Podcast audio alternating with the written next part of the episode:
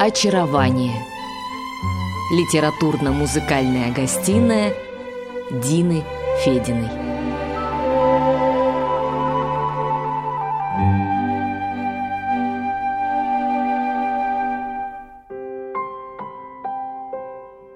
Я встретил вас. Музы Федора Тютчева. Зима вновь дарит нам встречу с блестящим поэтом Золотого века, глубоким философом, тончайшим лириком Федором Ивановичем Тютчевым. Ведь на начало этого месяца приходится его появление на свет. Как позднее скажет поэт Алексей Апухтин, ни у домашнего простого камелька, ни в шуме светских фраз и суеты салонной нам не забыть его, седого старика, с улыбкой едкой, с душою благосклонной. В нем злобы не было. Когда ж он говорил, язвительно смеясь над жизнью и над веком, тот самый смех его нас с жизнью мирил, а светлый лик его мирил нас с человеком. Первый поэтический сборник Тютчева вышел, когда автору было уже за 50 лет. Причем в подготовке и издании книги он не принимал ровно никакого участия. Один из сыновей поэта склонен был считать, что причиной, которая задержала Федора Ивановича на его блестящем поэтическом поприще, было какое-то особенное, редко встречающееся обожание женщин и преклонение перед ними. То есть в своем сердце Тютчев воздвиг великолепный поэтический храм, в котором и устроил жертвенник своему божеству — женщине. Его первая большая любовь — Амалия Лерхенфельд. Его первая жена — графиня Элеонора Ботмер. Его вторая жена — баронесса Эрнестина Пфефель. И неистовая последняя страсть — Елена Денисьева — с молодых лет и до глубокой старости Федор Иванович увлекался женщинами, имел у них сказочный успех, но никогда не был ни Дон Жуаном, ни Казановой, ни Лавеласом, потому что женщины, помимо земных чувств, пробуждали его поэтический дар.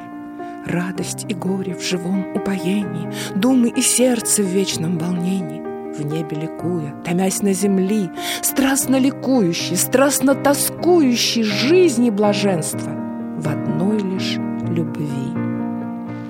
Крови горит желания, душа тобою язвлена. Лобзай меня, твои лобзания, мне слаще мира и вина, слаще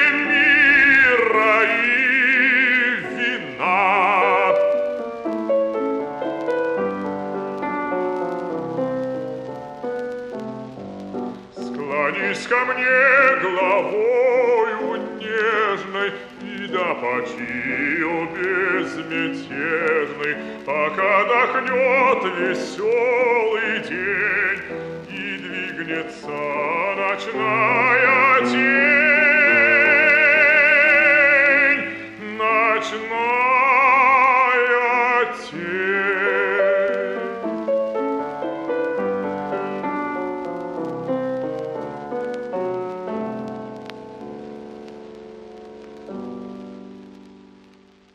Поздней осенью 1824 года нетитулованный русский дворянин, молодой дипломат, пока еще даже не записанный в штат русской миссии в Мюнхене, Федор Тютчев, просил руки немецкой красавицы Амалии.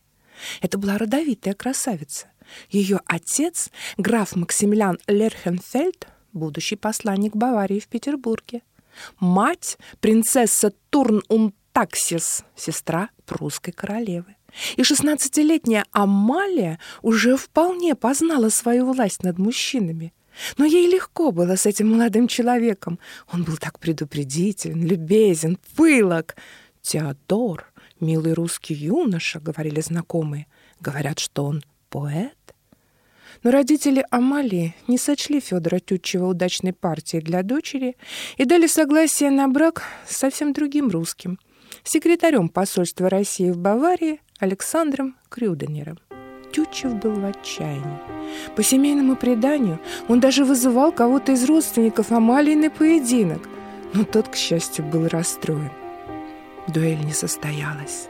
Зато состоялись стихи, наполненные воспоминаниями о романтических свиданиях. Я помню время золотое, Я помню сердцу милый край.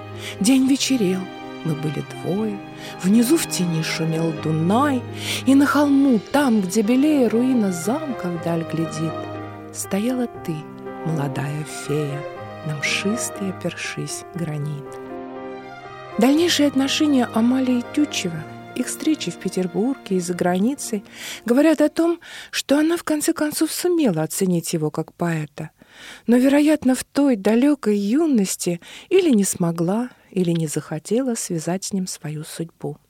Пройдут годы, и их новая встреча отзовется в поэзии Тютчева бессмертными строками. Это случилось в июле 870-го, Федор Иванович лечился в Карлсбаде. В это время сюда съезжалась вся европейская и русская знать. И встречу поэта было очень много, но самым радостным было свидание с его милой Амалией. Ей 62, ему 67. Тут не одно воспоминание, тут жизнь заговорила вновь. И тоже в вас очарование, и та ж в душе моей любовь.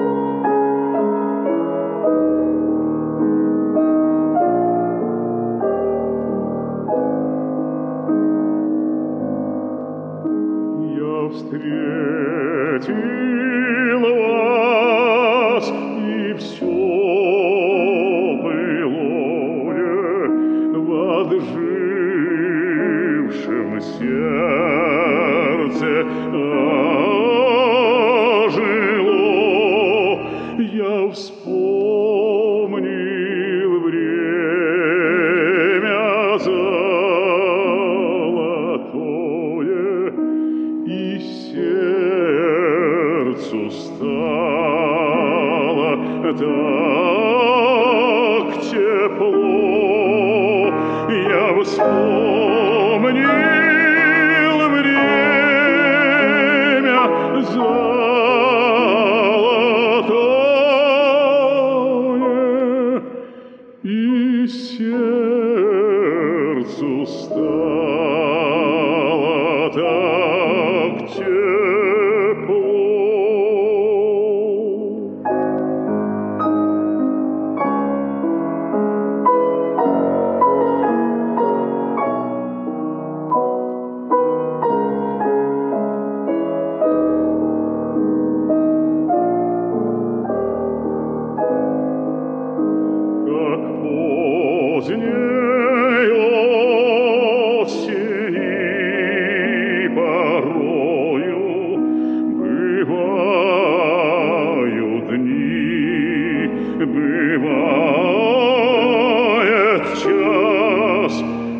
когда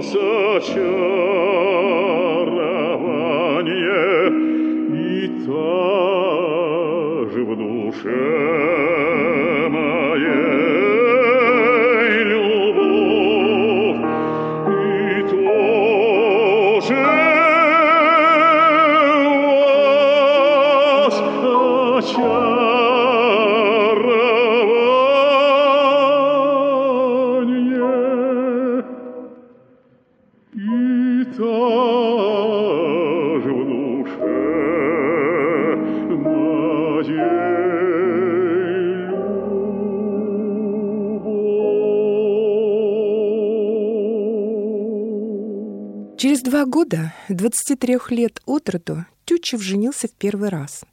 Женился на вдове, шестью годами старше его, чудесной, белокурой, миловидной немке Элеоноре Петерсон, урожденной графине Ботмер. Это был во многих отношениях необычный и странный брак. Были подозрения, что Федор решился на эту женитьбу главным образом ради спасения от переживаний, вызванных утратой истины своей возлюбленной. Но так ли это было на самом деле? Скорее всего, Федор Иванович правильно оценил, какое сильное чувство испытала к нему Элеонора и не смог пройти мимо него. Своим родным он позже напишет о жене. «Не было ни одного дня в ее жизни, когда ради моего благополучия она не согласилась бы, не колеблясь ни мгновения, умереть за меня». Она подарила ему трех дочерей – Анну, Дарью, Екатерину и 12 лет счастливой безмятежной супружеской жизни – почти безмятежный, если не считать ряда увлечений и романов, то и дело возникавших у Федора Ивановича. Но светлая безмятежность жизни с Элеонорой не раз наполняла стихотворные строки Тютчева. И у ног прелестной дамы я в раздумье сидел, И на милом бледном лике тихий вечер пламенел. Дети пели, в бубны били, шуму не было конца, И лазурнее стало небо, и просторнее сердца. Сновиденьем пролетали горы, замки на горах, И светились, отражаясь в милых спутницы очах.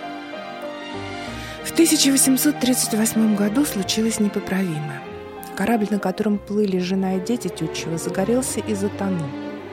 К счастью, это случилось уже на мелководье, близ немецкой гавани, и все пассажиры спаслись. Но от перенесенного ужаса и страха за жизнь детей Леонора заболела. Врачи всерьез опасались за ее жизнь, но вначале показалось, что болезнь отступила. А затем переезд семьи в Италию, хлопоты по устройству жизни в Турине окончательно подорвали ее здоровье.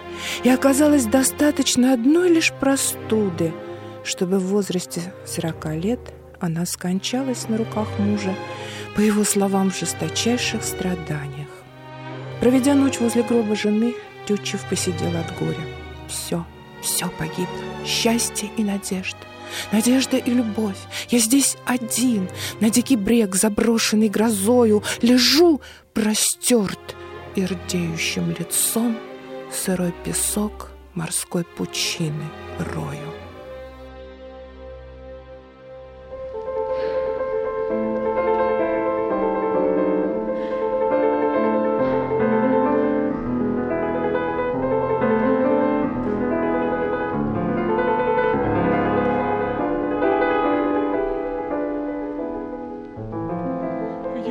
Томлюсь тоской желаний, Еще стремлюсь к тебе душой, И в сумраке воспоминаний. Еще ловлю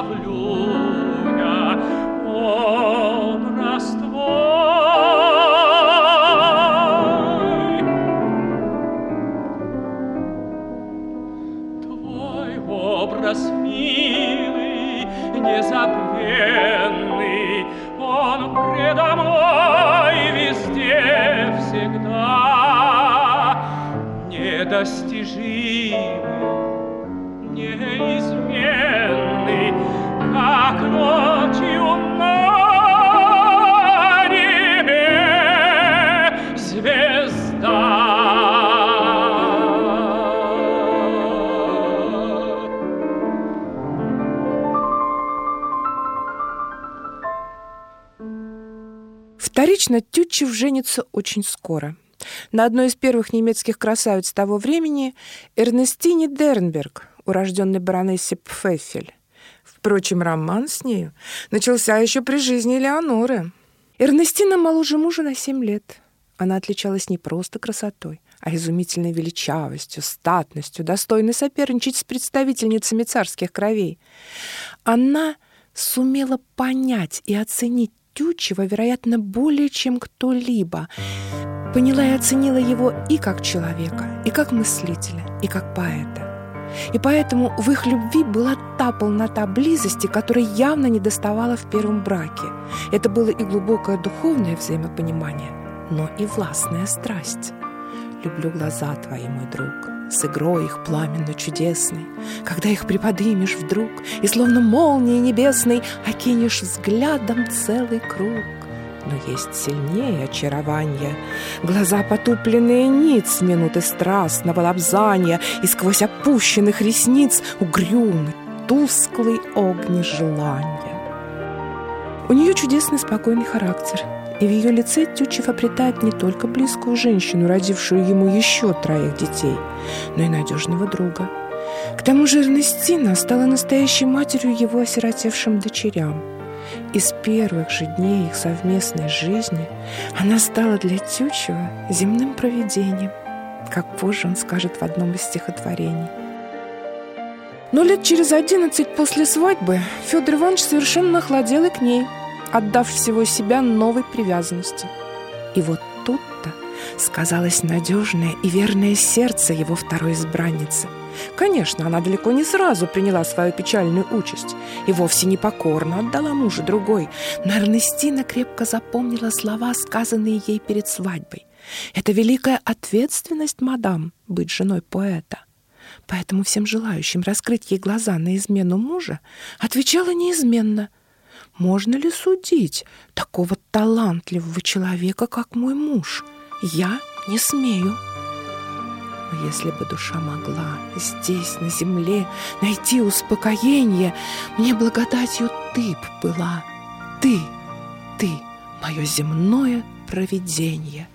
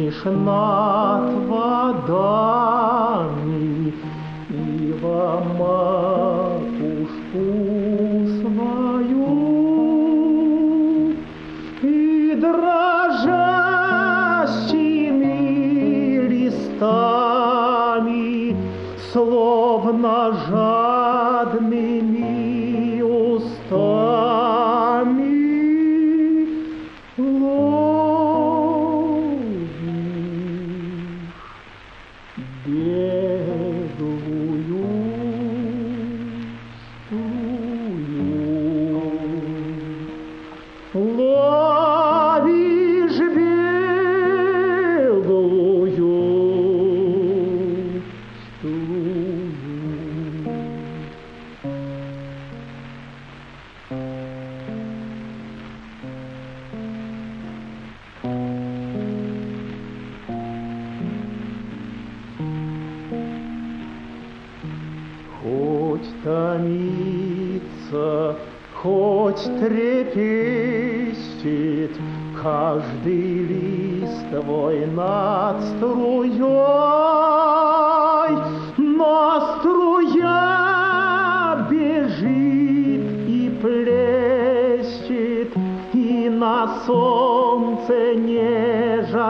Christian, he's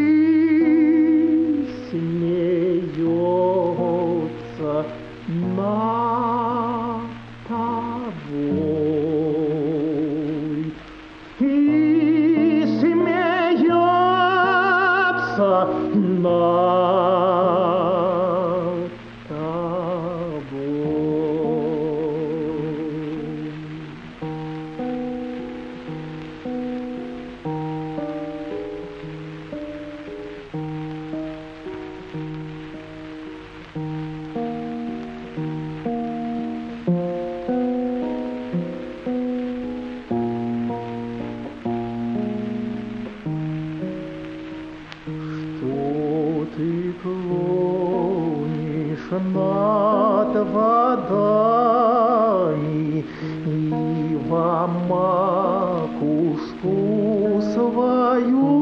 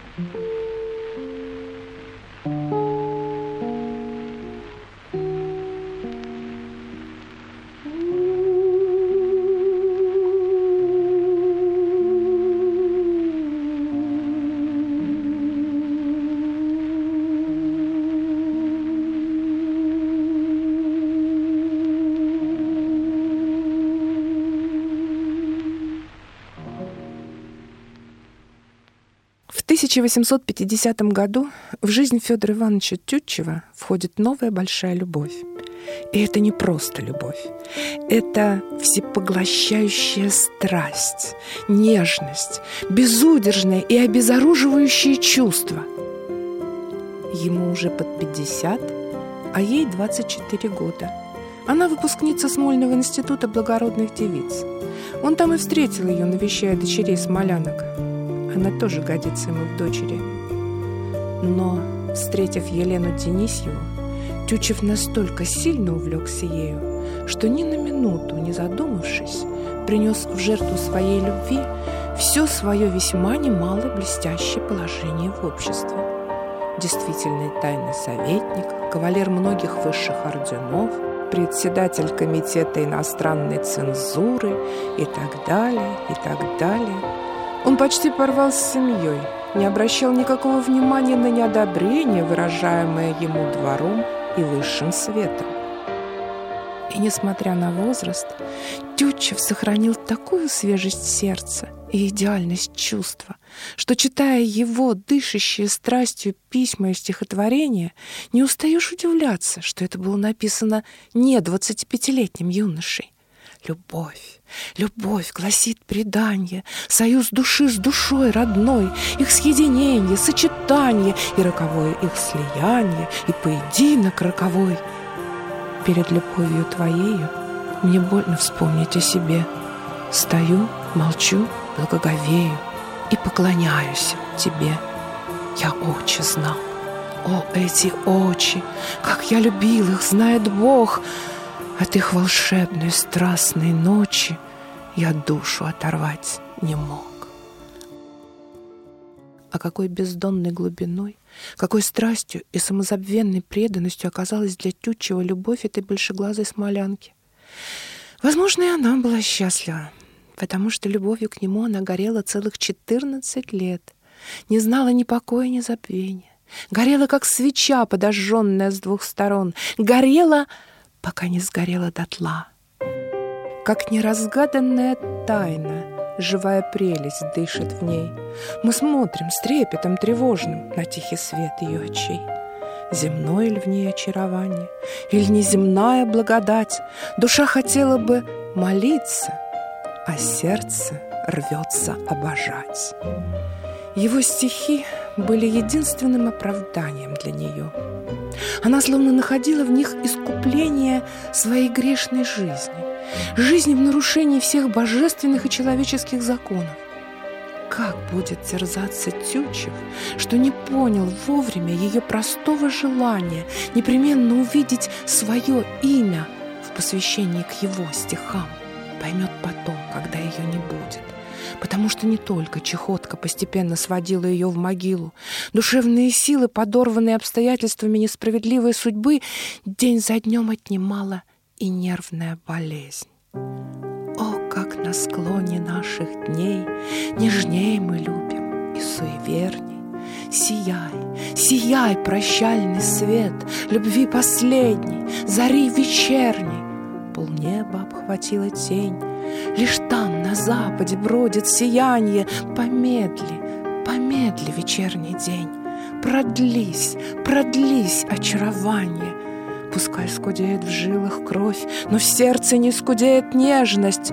О, ты, последняя любовь, ты блаженство и безнадежность.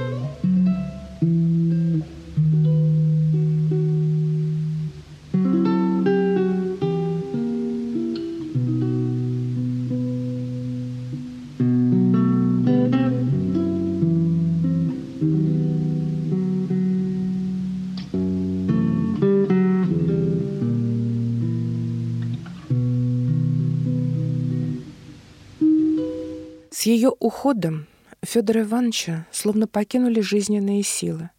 Он разом постарел и осунулся. Но стихи, его великая поэзия стали еще глубже и пронзительней. Когда на то нет Божьего согласия, как не страдая она, любя, душа, увы, не выстрадает счастья, но может выстрадать себя душа. Душа, которая всецело одной заветной отдалась любви, и ей одной дышала и болела, Господь ее благослови. Он милосердный, всемогущий, Он греющий своим лучом И пышный цвет на воздухе цветущий, И чистый перл на дне морском. Да, Федор Иванович Тютчев однолюбом не был. Подобно тому, как любовь к первой жене жила в нем рядом со страстной влюбленностью в Эрнестину Дернберг, так и привязанность к Эрнестине, ставшей его второй женой, совмещалась с любовью к Елене Денисьевой. Это, конечно, вносило мучительную раздвоенность в его отношение к женщинам. Но милая кисонька Нести — так неизменно называл Тютчев Эрнестину все неравноценные годы их долгого брака, смогла стать не злобной брошенной женой, а величавой хранительницей домашних устоев, устоев их большой семьи, устоев их большой дружной семьи. Она была его верным плечом, на которое можно было опереться в любую минуту, в радостную или трагическую, и именно она осталась на земле, единственной вдовой поэта, проводив его в недосягаемую даль. Чему бы жизнь нас не учила, но сердце верит в чудеса. Есть нескудеющая сила, есть и нетленная краса — и увядание земное Цветов не тронет неземных, И от полуденного зноя Роса не высохнет на них. И эта вера не обманет того, Кто ею лишь живет. Не все, что здесь цвело, увянет, Не все, что было здесь, пройдет. Но этой веры для немногих Лишь тем доступна благодать, Кто в искушениях жизни строгих, Как вы умел, любя, страдать.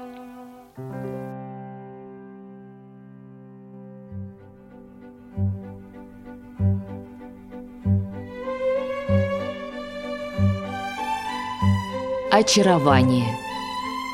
Литературно-музыкальная гостиная Дины Фединой.